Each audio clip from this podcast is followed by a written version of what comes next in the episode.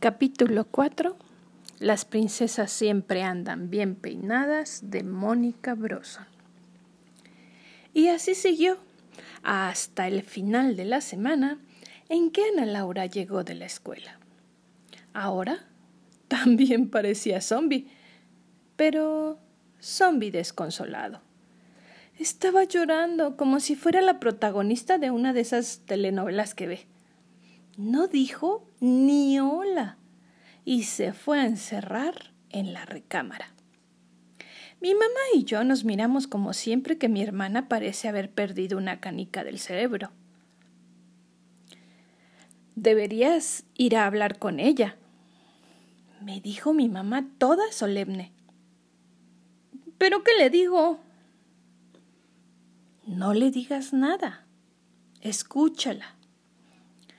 Bueno, dicen que para eso están los hermanos.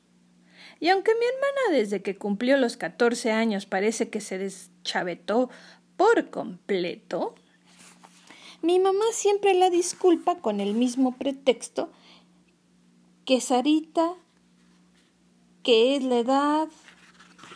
Dicen que a todos los adolescentes les pasa lo mismo. Y eso me preocupa porque un día seguramente yo voy a cumplir también 14 años, a menos que me muera antes. Y claro que siempre es preferible ser una adolescente enloquecida que un cadáver.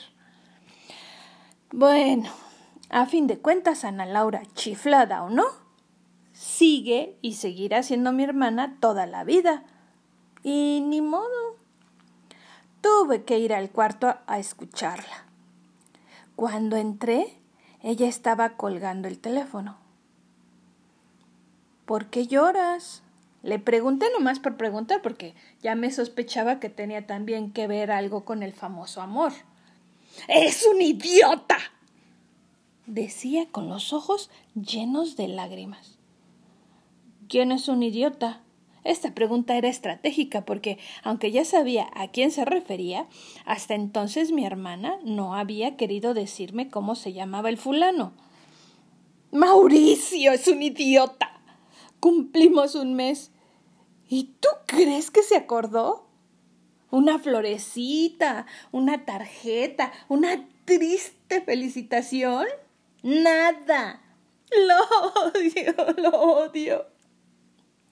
Hay que reconocer que a mi hermana le estaba saliendo, pero muy bien, el asunto de la telenovela. Nunca había visto yo una escena tan dramática en persona. Vaya, pensé yo. Así es que se llama Mauricio. Y es un idiota. Mm. Bueno, también pensé que si Ana Laura se había dado cuenta de esto y lo odiaba, el paso a seguir es que se iba a cortar. ¿Y santo remedio? ¡Qué felicidad! Estaba a punto de volver a ser una persona normal. A mí me pareció muy tranquilizante porque estaba un poco harta de tener una hermana que se comportara como si no mal le funcionara la mitad del cerebro. Entonces me pareció que ya había escuchado suficiente y me salí de la recámara muy contenta. Pues nada, que esa tarde de pronto tocan el timbre.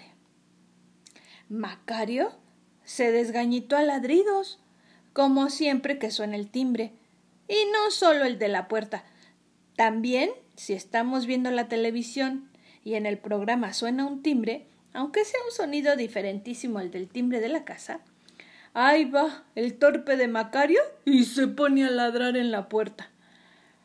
Yo fui a abrir porque mis papás no estaban, y si Ana Laura seguía instalada en los ríos de llanto, no era correcto que abriera así, porque ¿qué iba a pensar quien estuviera del otro lado de la puerta?